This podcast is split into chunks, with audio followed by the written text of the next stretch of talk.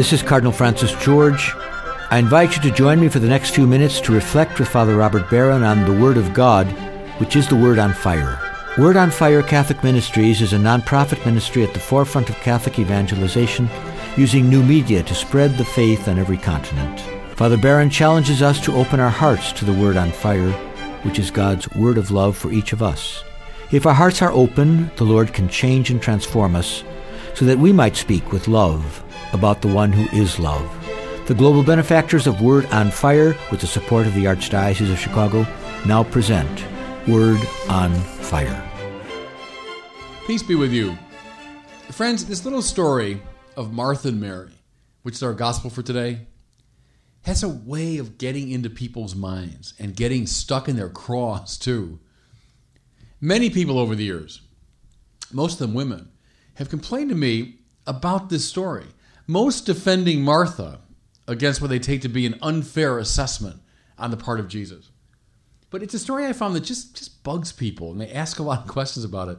And it's you know, very simple, very short, very simple story, but it gets into people's hearts. And over the centuries, it's been interpreted in a whole variety of ways. Let me just offer you um, three different takes, three different angles on this story. There's a very old tradition that associates this story with the active life and the contemplative life. So, Martha, who's worried about all the details of hospitality, she's bustling around the kitchen preparing uh, dinner. She's seen as symbolic of the active life, all those people in the life of the church who are actively engaged in ministry, etc. Mary, who sits quietly at the feet of Jesus listening, stands for the contemplative life. Think of all the monks and nuns and, and scholars and, and contemplatives who spend their lives in quiet consideration of the things of God. Now, when Jesus says to her, Well, now, Mary, you've chosen the better part, it won't be denied, it's been read by some as Jesus' valorization of the contemplative life over the active life. Well, I don't know if I'd go really that far with it, but I think we can say something important about this active contemplative relationship. I think in the Bible, it's very clear, both Old Testament and New, that listening has to come before acting. Let me say it again. I think throughout the Bible, it's a basic principle that listening has to come before acting. Now, we're not denigrating action, we're not putting it down. It's more of a chronological relationship. The trouble is that we act without attending to the Word of God trouble will always follow from that. In all the great figures in the Bible, there's a moment of listening. What is the Lord saying? Once we know, then we're ready to act in a way that's congruent with God's will. What gets people in trouble is they act without listening. Now, even with the best of intentions. Think of, you know, of King David who wanted to build the temple and he, he's full of good intentions. But then finally, Nathan the prophet said to him, No, no, it's not what God wants. And David, to his great credit, listened and then didn't act. Or better, you know, he, he did act. He acted by not building the temple. His action followed from contemplation. I think this is a very important principle now for us today. We are not a very contemplative society. We're much more Martha oriented, and that's probably why a lot of people defend Martha. We're much more at home with that. We like people who are busy, bustling, active. Someone asks you how you're doing, most of us respond with some version of how busy we are. Isn't it true? How you doing? Oh, I'm doing this and this and this and that and so on. Action's great, but action without contemplation is problematic. Listen first, then act. Okay, that's one kind of standard reading of the story. Here's a second one that I played with over the years. I think it's a story about the one and the many. That old philosophical problem. It's also a spiritual problem. Jesus says to Martha, Martha, Martha, you are anxious and upset about many things. Mary's chosen the better part. Now, in the, um, in the Latin of this uh, passage, he says Mary has chosen the unum necessarium, the one thing necessary. Isn't that good? What's key in the spiritual life is having your life, your mind, your will focused on the one thing necessary. Then, then all of the other activities of your life will fall into place. You'll know what to do once you contemplate, and an harmony and order will obtain within your soul once you are focused properly on the unum necessarium, the one thing necessary. The problem on this reading is it isn't that Martha is is busy and Mary isn't. The problem is that Martha is anxious and upset about many things. She's lost in the many of her life. Mary is anchored in the one. When you wake up in the morning and you're facing your day, all the many things you have to do, are you finally about one thing? If not, you're caught in Martha's problem. Martha, Martha, you're anxious and upset about many things. But if even in the midst of all the many activities, you can say, Yes, I'm about one thing, all of it conduces toward the glory of God, all of it is an attempt to follow the will of God, then you are in a good spiritual space. You're in the space of Mary. Okay? Those are two kind of standard uh, readings of this story, two bits of spiritual wisdom we can derive from it. Here's a third one, though. I came across this recently while reading N.T. Wright, who's one of my favorite uh, biblical scholars. He's an Anglican. He's now the Bishop of Durham in England, but he's he's been a biblical scholar for many years. And he offers this, I think, intriguing take on the story. He says one of the principal marks of Jesus' teaching and ministry is the overturning of social conventions.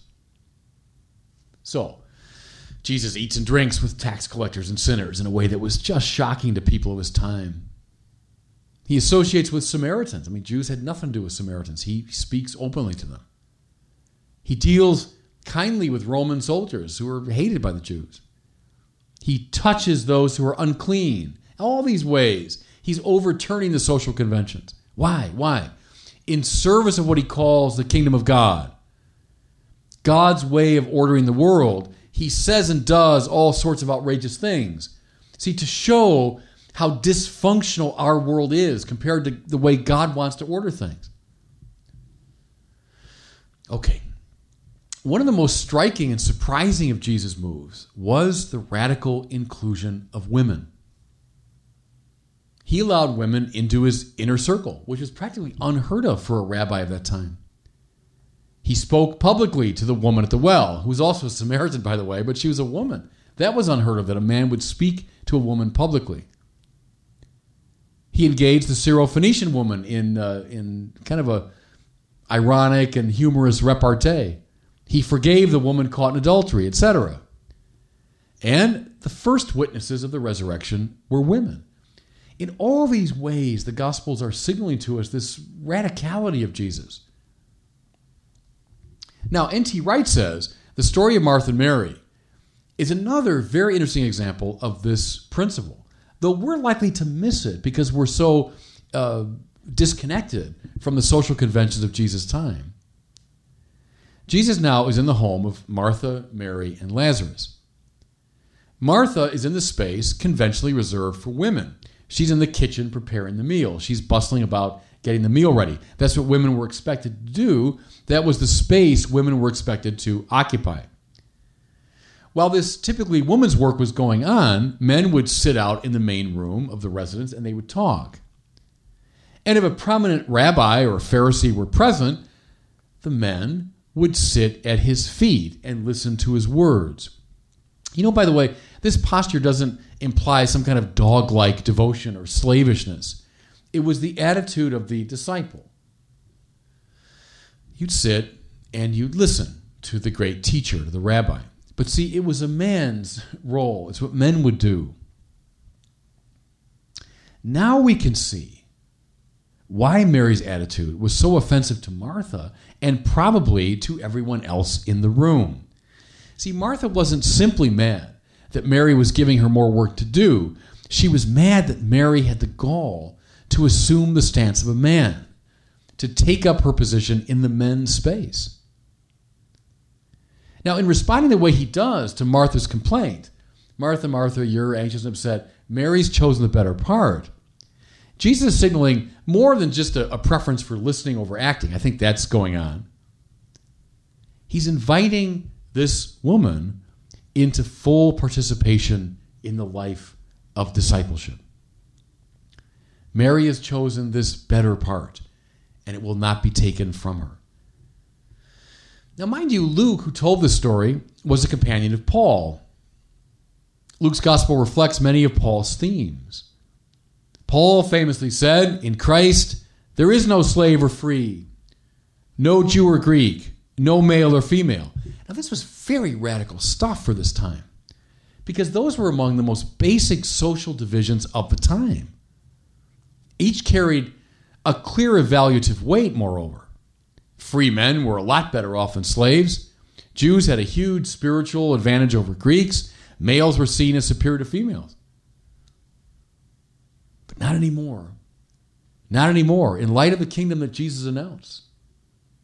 Not anymore, says Paul. In Christ, there is no slave or free. There's no Jew or Greek. There's no male or female. The kingdom of God cuts across these social conventions. Now, don't get me wrong. I'm not advocating the contemporary feminist agenda here, which I think too often runs roughshod over the real differences that obtain between men and women. I'm not advocating women's ordination to the priesthood. Don't get, don't get animated about that. But I'm urging you all to see the radicality of Jesus' call to discipleship, which does cut through the social conventions of his time and ours. I'm urging you to see that everybody, rich and poor, those on the inside, those on the outs, men and women, are summoned to discipleship and that this summons is the most important consideration of all. It is for everybody, no matter what the society is saying, no matter what the cultural constraints dictate. This is the most important decision you'll make, and everybody is invited into this intimacy with Christ. Given this reading, can we see Mary here as the forerunner of all the great women who followed Jesus over the centuries? All the great women who made bold to sit at the feet of Jesus and listen to him. Can we see her as the prototype of Teresa of Avila, of Joan of Arc, of Clare of Assisi, of Therese of Lisieux, of Mother Teresa of Calcutta, of Katharine Drexel, of Edith Stein, of Dorothy Day. All these strong, intelligent, holy women who, often facing the constraints of their own time culturally, sat at the feet of Jesus and listened. Whether you're a man or woman, whether you're rich or poor, whether you're on the ins or on the outs, don't let anyone's expectations don't let any cultural hangups deprive you of this better part.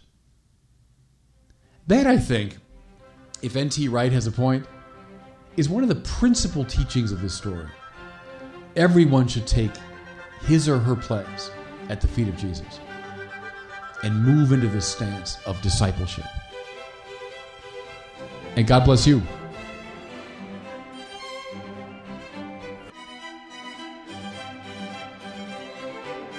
I hope you were moved today by the word on fire. I pray that together we might become a people on fire with love for God and neighbor here in Chicago and wherever these words are heard. Until we join Father Barron again next week, I'm Cardinal Francis George, and I pray that God will bless you and those you love. Father Robert Barron is combating the crisis of faith in our culture. Father Barron's expanded website can deepen your faith, give you new insights into scriptures, and help you become a better Christian.